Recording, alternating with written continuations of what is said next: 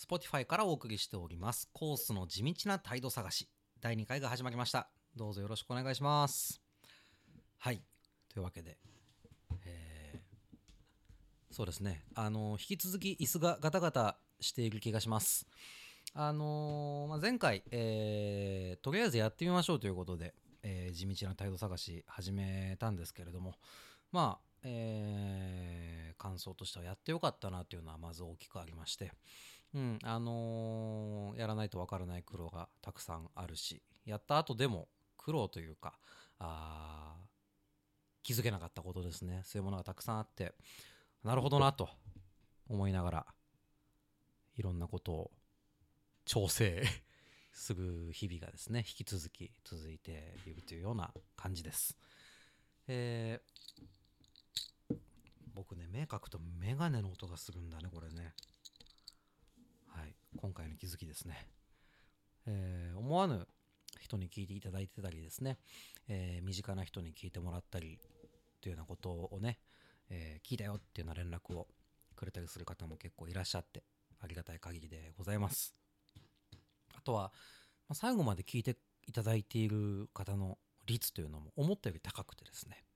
まだなんかこう、数字を気にするような段階では全くないんですけど、ええあの、単純に嬉しいなという感じで、えー引き続きやっていければと思っております。はい。えー4月の上旬でございますけれども、まあ前回を取り終えてからあ約一月経ちまして、思いっきり春めいていた数週間を超え、なんでいきなり寒くなるんだよというような現状でございます。いや、あのね、花粉に影響をもちろん受けるんですけど、気圧にも影響を受けるたちで、花粉の季節になると僕はアレルギーがあるので、えー漢方薬をね、もらって飲むようにしてるんですけど、まあそれを毎朝飲んで。で、これはもう気持ちだと思うんだけど、コンタクトよりメガネの方がマシだなみたいな。花粉をこう物理的にシャットアウトできるのか分かんないけど、でもまあ具体的に目の前に1枚板があるっていうのは大事じゃないですか。だからコンタクトでいる時間っていうのも減って、うん、メガネで花粉がもっとひどくならないといいなと思いながらメガネをかけて過ごしております。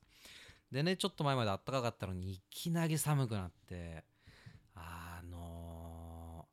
日中は暖かいから分かんないんですよね。で、日が落ちて1時間2時間もするとどうも寒いなっていうんで、未だに4月にも入ったのに、まだまだ暖房をつけております。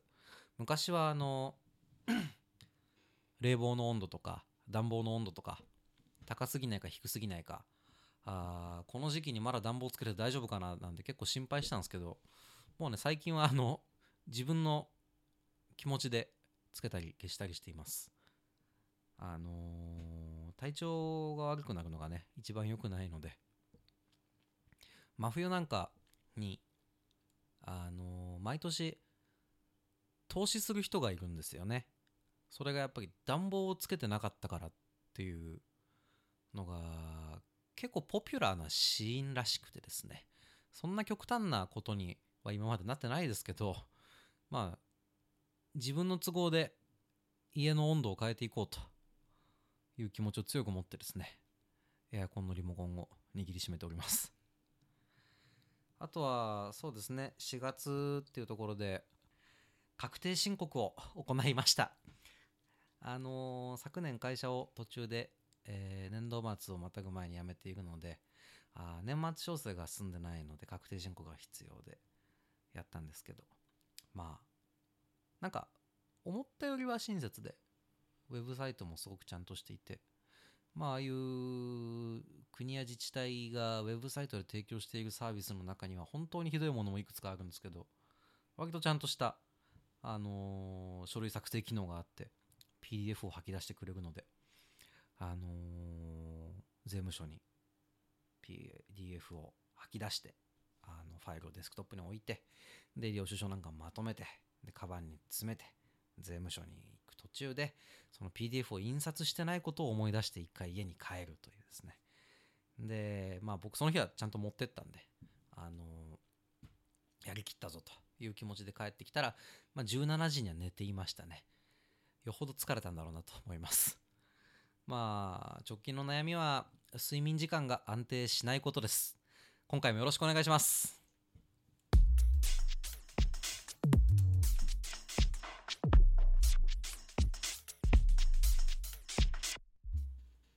では近況を話していくコーナーです。今月の態度。はい。えー、まあ先ほどもね話したような話の続きがいくつかありますがうーん今月の態度としてはそうね。うーんと確定申告かな。うんあのね書類をまとめてそれをまあ一応書いてある通りにやってんのよ。でやってあのー作った書類を持ってって、まあ、税務署に行ったわけですよ。でもうそこで言った通りに言うと確定申告をやります、えー書類をこちらに持ってきました。でこちらが、えっと、領収書とかです。えーっと書類の不備とかって大丈夫ですかね？って言ったらの今職員がこの時期ですので出払っておりまして、えーこちらで書類の不備を確認することができません。なるほどと。あではもしこの書類に不備があった場合ってどうなるんですか？って聞いたんですよ。そしたら分かりませんって言われて。いやあなたが分かんなかった場合このこの国で他に分かるのは誰なの？って。まあその要は合同のでっかい説明会みたいなやつを毎年この時期やっていてでそこに行けば相談もできますよと。でそこで提出までできるんでもし書類について質問なくてはそっちでやってくださいっていう話なんだけどまあそこに行かなくても別に税務署で提出はできますと。どっちも分かったのよ。なるほど。でもその出した書類に不備があった場合どうなるんですかっていうことへの回答ではないじゃない。でえーっとでも僕も分かんないんですよって言ったらなんか謎の沈黙が生まれて泣きながら帰ってきました。いや不備がないといいな。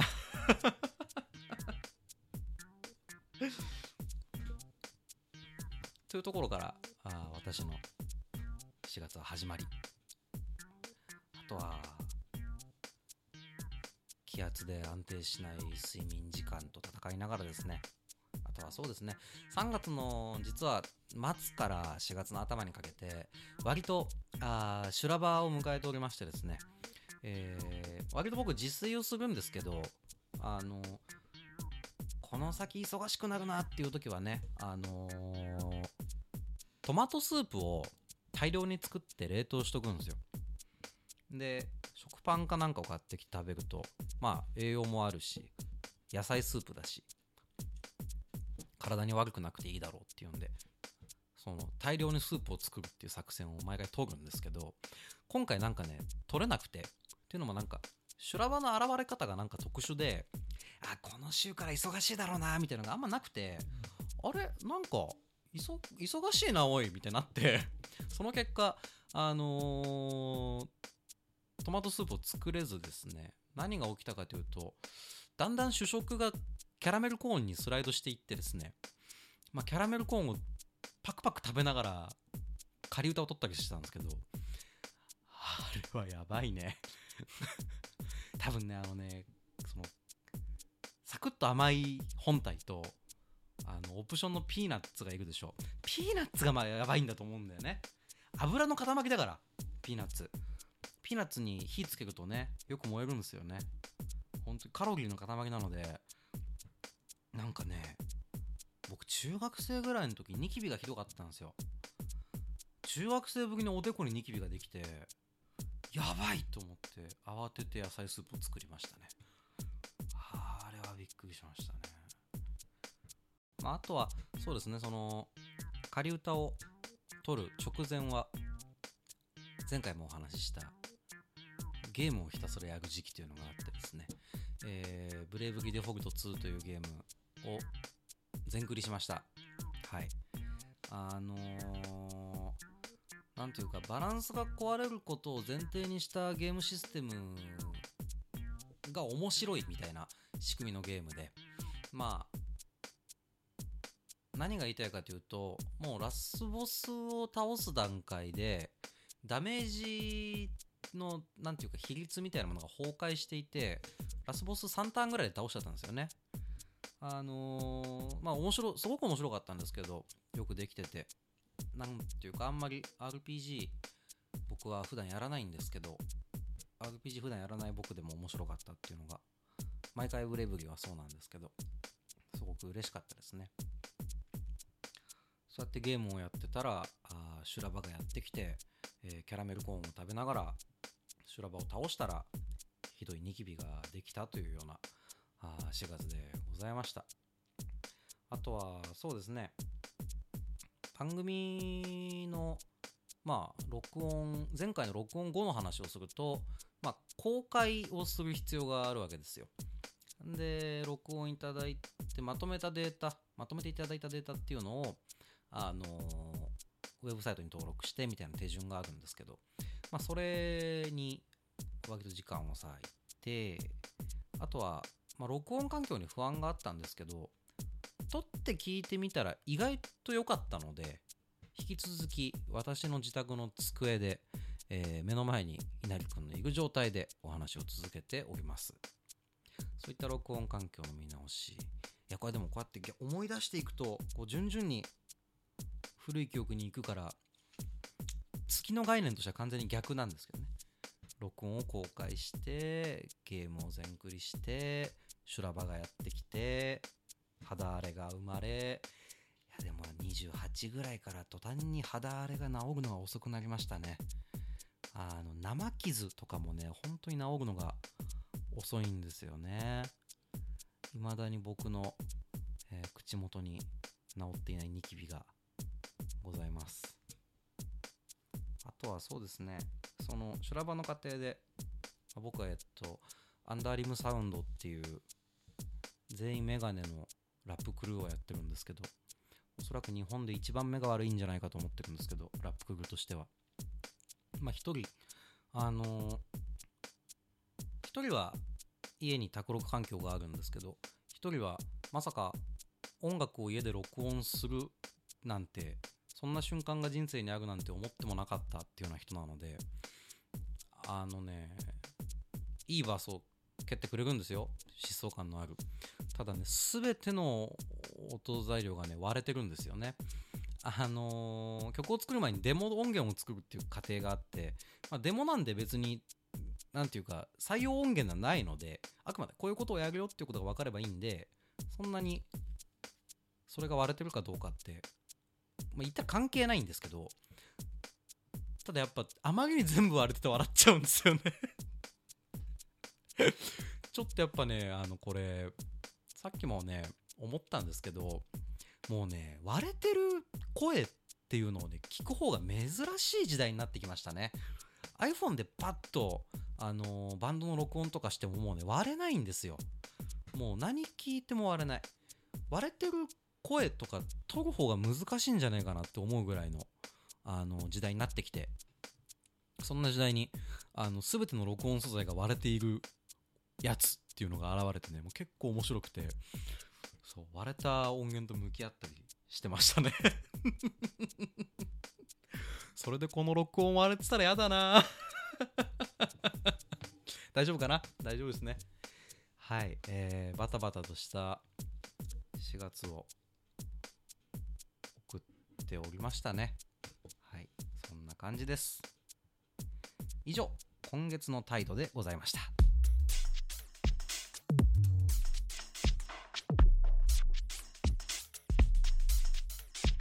続いてはこちらのコーナーに参りましょう。実践アティチュードかっこ仮。はい、えー、このコーナーですね。前回もやったんですけど前回はあのカッコ仮って言い忘れてしまったんですけどこのコーナーはちょっとね、カッコ鍵でいきたいと思っております。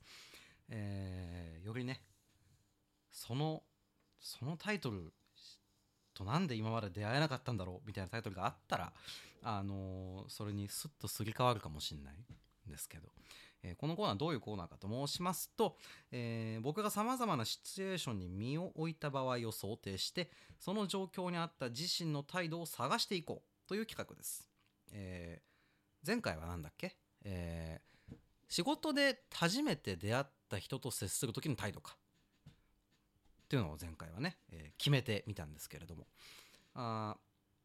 今回はいくつかの候補の中から、あのー選ばせていただけるということでちょっと候補をね読んでいきたいと思います。えー寝坊して2時間遅れて現場に到着した時の態度。あるね。1時間じゃないからねこれ。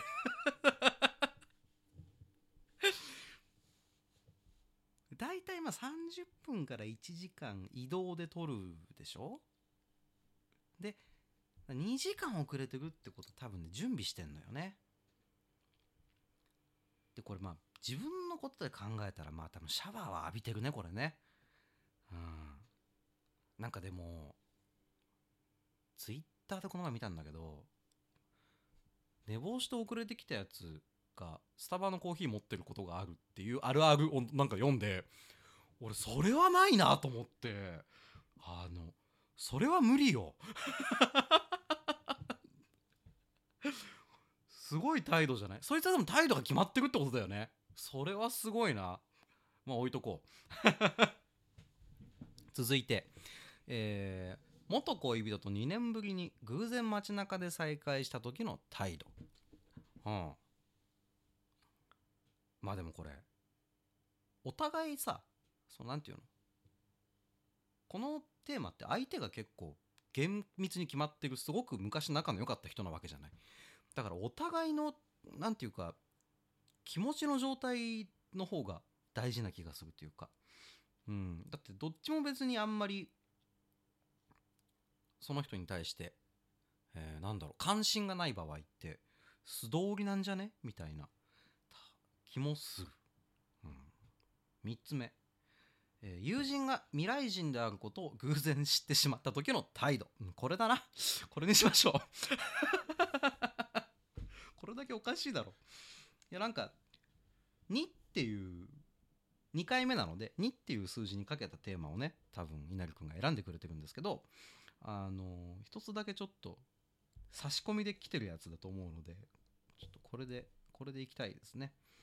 あのまあこれちょっと紹介が遅れてしまったんですけどあの友人の稲荷君がですねざっくりとした台本を書いてきてくれています。で特にこのコーナーについてはですねお題を毎回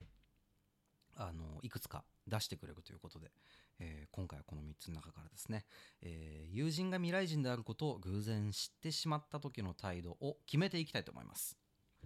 このね決めていくっていうのが難しいんですよね。本当に困る。いやでもどうなるんだろう。なんで知っちゃうんだろうな。友人がさ、よく会う友人で話とかもするんでしょ？なんか違和感が重なってったんだと思うんだよね。まあ、未来人であることを偶然知ってしまったという文面から見ても、なんというか、あ大ポカをやってる感じはしないわけですよ。で、友人がっていうフレーズから考えるに、やっぱりこう、ケアレスミスが積み重なったり、些細な違和感を照合していくとどうも、うーん、消去法あるいはあ積み重なった推論によるとどうにも未来人だと考えると しっくりくるみたいな。未来人であれば全ての矛盾が生産できるみたいな状況に今この瞬間僕が立ってしまった。態度ね。態度。これでも未来人である友人に対しての態度でしょ。僕はこのこれからどうしようっていう話だよねうーんすごく考えるだろうな。今みたいなことずっと。あの「思い出エマノン」っていう小説があるんですけど漫画にもなっててあのエマノンっていう女性があのいろんな時代に観測されてるっていう話でそれがこうオムニバスになってるんですけど物語の中でエマノンというのは地球が生まれてから全ての時間を見てきている女性だということが判明するんですよ。でエマノンはあけ誰かと出会って子供を産むとその女性その子供は必ず女性なのかな？いや女性の子供が生まれた時にえーっと親のエマノンの記憶が生まれた瞬間に全て子供のエマノンに転写されるんですよね。転写というか転送されるんだ。だ親のエマノンは全ての記憶を失ってしまうっていう風に、えーエマノンは生き続けていくんですね。でまた生まれた瞬間に全ての記録を保持しているエマノンはあ次の世代に子供を産んだ時に、えーその子供に全てが託されてで親のエマノンは全ての記憶を失うっていう風にずっとこのサイクルを続けてきた人なんですよ。で私って人類全ての思い出のようなものなのかもしれないわねって言うんですけどそのあるいくつかの瞬間に、まあ、エマノンはもちろん、ま、いろんなトラブルが起きるんで自身がそういう存在であるということを、あの人には言わないんだけどやっぱりいろんな偶然が積み重なって実はエマノンという人間はあものすごく長生きなんじゃないか？みたいなことに違和感を持った人がエマノの真相にたどり着いちゃうんですよねやがて。彼女は長生きなのではなくてあ自身の子孫に自身の、えー記憶を転送し続けてきた人類なのだっていうことが明かされてしまうんですね。でそのその秘密を知った男性に対して今のさっきのセリフを言うんですよ。私って人類全ての思い出みたいなものでしょうって。これでそして別れていくんですよね。このこのスケールの違いそして絶望感これはもう出会いたくないな俺はエマノンに。俺はエマノンに何て言えるだろうってエマノンを呼ぶたびに思うんですけどあの長雨が降った時とかに読むといいですねエマノンは。要はですね人間というのはやっぱり自身の縮尺をあまりに外れた生き物に向き合うように作られてないんだと思うんだな。エマノンの場合はやはり自分の生まれがはるか昔からそして、えー自分が死んだこの先もなお生きていくんだろうというところに彼女の人類とは比べ物にならないスケールっていうのがあったんだけれどおそらく未来人にも同じことが言えると思うんですよね。未来から来たっていうのがどの程度の未来かは分からない。つまり僕らが彼にとってどの程度過去の人かは分からないけれどそこで横断してきた時間のスケールがでかければでかいほど僕はその人に何も言えない気がする。けれど3日後の彼かもしれない。つまりめちゃくちゃスケールがちっちゃいかもしれない。そしたらまだ想像できる。どうしよっかな。でもなんで来てるんだろう。3日後から。3日前の俺に伝えなきゃいけないことがあったのかな。それはそれでやだな。なんか一時的なトリップで帰っちゃうやつなのかな。それとも過去の自分と未来の自分がどっちも同じ地平にいるパターンなのかな。そのパラドックスの有無もあると思うんだけどなんかもしその実は時をかける少女的なことだよね。あの細田版のね。細田版時かけみたいなあのー未来人が未来から来てて未来に帰ってくっていうパターン。細田版か原作版かみたいな話ですけど原作版でも剣祖国が来るでしょ。あのーなんで細田版って言ったかっていうとこれもういいや。俺の番組だからここ長々やるよ。もう誰にも文句言わないんだから。これ俺がやりたくてやってんだから長々やるけどあの原作の筒井康隆の時をかける少女っていうのはあのケン・ソゴルっていう未来人が理科室に来るんだよ。ラベンダーの香りがすると未来人が現代にやってきたっていうことをあの文字通り匂わせるんですよ。でラベンダーの香りがするであの主人公の女の子はその未来人のケン・ソゴルっていうあ男の子と運命的な出会いを果たしてですね。で最後別れる時に主人公は記憶を消されてしまうんです。未来人との交流があったことっていうのを忘れるために記憶を消さなきゃいけないんだと。で記憶が消えてしまう。けれどラベンダーの香りを嗅いだ時に何かを思い出すっていうところに何ていうかリリカがあるわけですよ。でこれが素晴らしいんだけど細田版の時をかける少女細田も僕のやったやつですよ。は記憶が消えないんですよ。これが発明であのねあの未来で待ってるって最後に言われた時にうんすぐ行く走っていくって言うんですよね。これがその記憶が消されないことによってこの言葉があのなんただのその嘘っぱちじゃなくなっちゃうんですよね。記憶が消えてしまっても私はあなたのもとに走っていきたいのみたいなセリフじゃなくて本当に走っていくからっていう覚悟を持ったセリフになっててもうねすごく好きなんですよ。でこの記憶が消えないことによって未来と現在が地続きであるっていうことがキャラクターの状況によって示されてる。このドラマが素晴らしいから俺は今細田版って言ったんだぞ。はい、えー、細田版だよねだから要するに。その友人が未来人であることを偶然してしまった時の態度っていうのと向き合う際に言及すべきはうん。えー、っとねどうしよっかな。あなんかメモが来ました。はい。ゆっくりやってください。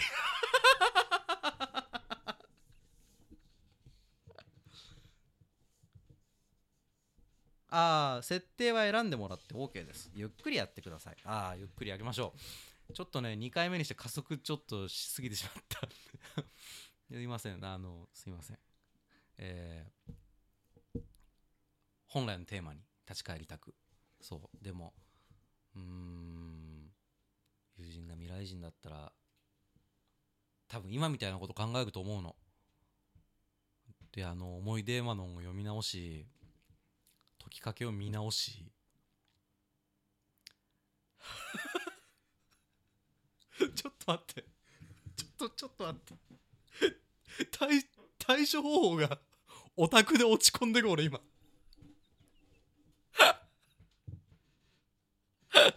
なんで現実の人間と相対した時の対処法が創作表現を見るなんだよ。逃避行動みたいになってるじゃないけど。違う違う違う。違うよ。その前提としてですよ。やっぱり友人が未来人であったことがないから僕には。ここでそれを体験するあるいは仮定するにはやっぱり創作物の力が必要なんですよ。だから読んでるんだしょうがないだろこれは。ドラえもんとか読み直すだろ。最初にドラえもんって言っとけばよかった。えっとね。ちょっと待って。気が散って気が散って。いろんなアニメと漫画のタイトルがバンバンバンバン出てきちゃって。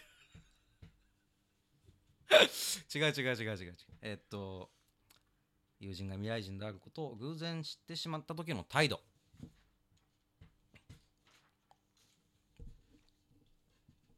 今後どう接していくか。なるほど。まあでも接し方は変わらないですけどだからでも気づかないふりをしてしまう気がするな。やっぱりまあどういう態度で未来からそいつが来てるかは分かんないけど例えばだからもしその未来人のルールみたいなもの。やるあるいは自身が過去に与える、えー、っと影響それに対しての責任を重く捉える友人であるならばおそらく僕が彼が未来から来ていると気づいてしまったことは彼にとってあまり良くない気がする。それはしかも偶然気づいてしまっているから。なんかそれによってそれを伝えたことで例えば彼が未来に帰らなきゃいけないんだ。お前の記憶も消さなきゃいけないんだ。って言われたらなんかもうすげえ悲しいじゃんそれ全体的に。それはちょっとやっぱ嫌だからでもきっともしかしたらいずれそうなっちゃうのかもしんないけどそのトリガーを俺が偶然知ったことにしたくないとは思うよね。だから気づかないふりをして接してしまう気がする。でもその場合なんかまあそのどっちにしろ記憶を消されてしまう可能性もあるわけじゃん。ある朝起きたらそいつの名前なんか思い出せないわけよ。それはそれでさ客観的に見たら悲しい話でまあ自身の人生に客観はないんですけど。だからだだから態度を決めあぐねてしまうんでしょうね。それともう一個はその未来人がそんなにその責任について考えてないパターンであいつだったら大丈夫なんじゃないかみたいな。あのいつも待ち合わせ来る時に T シャツがズボンに入ってるんだか入ってないんだか分かんないみたいなやつであの一人称が俺っちみたいなやつだったら大丈夫じゃないかな俺俺っちまたなんかやってたやっちゃってたかみたいな感じだったらお前さ未来から来たない？って 言っても 大丈夫っぽくない？大丈夫っぽくない？そういうなんかそいつの知りやすさ みたいのは結構変わってくるかな。そいつの知りやすさで態度は変わってくるけれど、ま、今んとこ俺に今言ったような友達いないから一人称俺っちのやついないから多分ね多分結構知りやすめだと思うんだよね。だからねやっぱり気づかないふりをしてしまうと思うな。うん気づかないふりをして、えー、接してしまう。うん。改めまして、えー友人が未来人であることを偶然知ってしまった時の態度。気づかないふりをして接してしまうでしょう。うん難しいな。これ誰が責任を負ってるのかっていうことだと思う。うん。いやなんかでもそういうことを考えて蓋開けてみたら言ってくれればよかったのにみたいなことって人生のいろんな瞬間に起きてる気がする。だから一回決めたら振り返らないようにしましょう。以上。実践アティチュードかっこ鍵のコーナーでございました。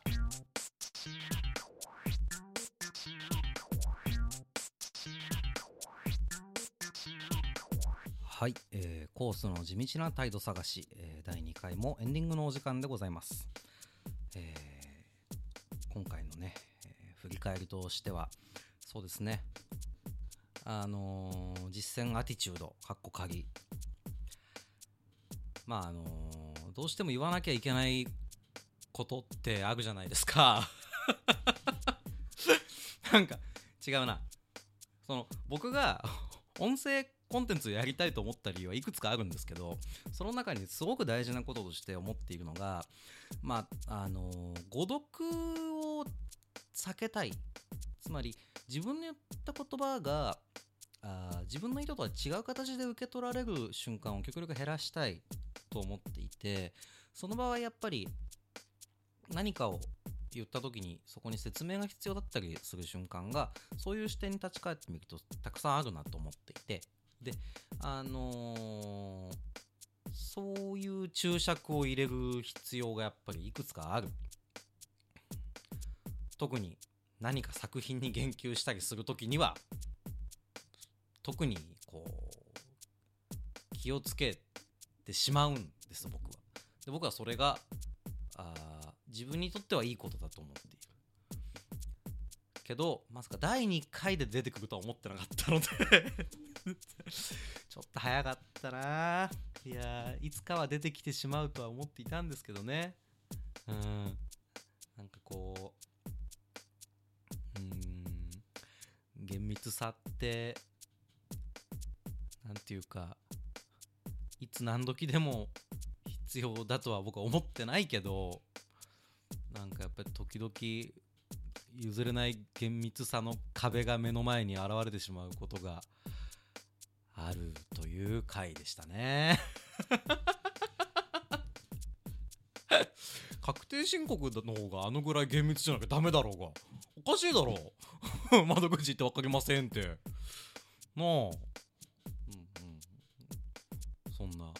そんな第2回で ございました。告知が2件ございます、えーキャラクターアイドルタヌキョンフレンズさんが4月の2日から4月の25日まで秋葉原アットホームカフェ、えーメイド喫茶ですね、えーこちらでコラボカフェイベントをやるんですがこれに際して、えータヌキョンフレンズさんの新曲が制作されました。タイトルは「ピュアキュンハートで萌え萌えキュン」で作詞作曲はモザイクウェブさんです。でタヌキュンフレンズさんは曲を出す時にマシマシバージョンというエキストラバージョンを毎回出されてるんですけれども今回は萌えマシマシバージョンということでタヌキュンフレンズの皆さんがラップに挑戦ということで同曲のラップの作詞とディレクションをさせていただきました、えーまたですねあの僕自身もご主人様役で、えー出演しております。ラップをしております。えーある日、えータヌキュンフレンズのプロデューサーである夢眠ねむさんからご連絡いただきまして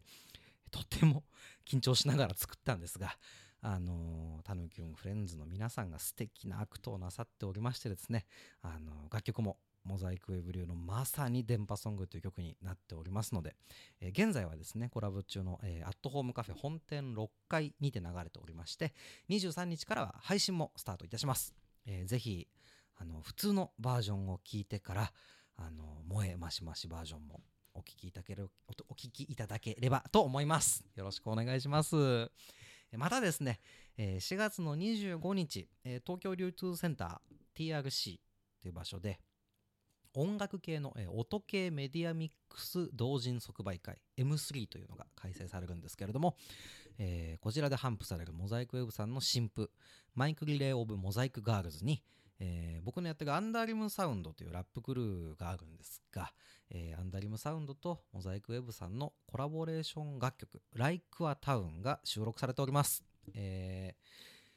またですねこちらの新譜にはですね以前、えー2019年のもう2年前ですね3月に行われたモザイクウェブさんの15周年ライブでですね僕たちがあのグミン MC バトルという MC バトルのショーをですね披露させていただいたんですけれども、えー後に再度録音した音源がございましてこの音源を今回、えーまたリマスタリングしてこの CD に収録いただきました、えー短い時間の中でですね2曲続けて、あのモザイクウェブの茅茂さんの近くで楽曲制作を見させていただいて特に「Like a Town」という曲では、えーモザイクウェブのお二人とコラボレーションもさせていただきましてすごく、あの貴重な機会をいただけたなと、えー本当に嬉しく思っております。えー、Like a Town、えいい曲になったと思いますのでぜひ M3 に足を足を運んでいただければと思います。よろしくお願いします。はい、えーというわけで2件の告知をさせていただきました。えー告知というか宣伝というかですね、えーちなみにですね、えーさっきの、えー告知の部分についてはですね、えーあまりにも緊張しましてですね NG テイクを出しまくったためにですねあの全部テキストを書き起こして おります。何回やってもできなくてうんあのーちゃんと書きました。ライターなので。書いた文章は読めます。はい。えーそうですね。本当にあの先ほども言った通りで嬉しく思っております。でえーっとそうですね。他にはあのー作詞などもあのーやっておりますので お仕事お待ちしております。はい。よろしくお願いいたします。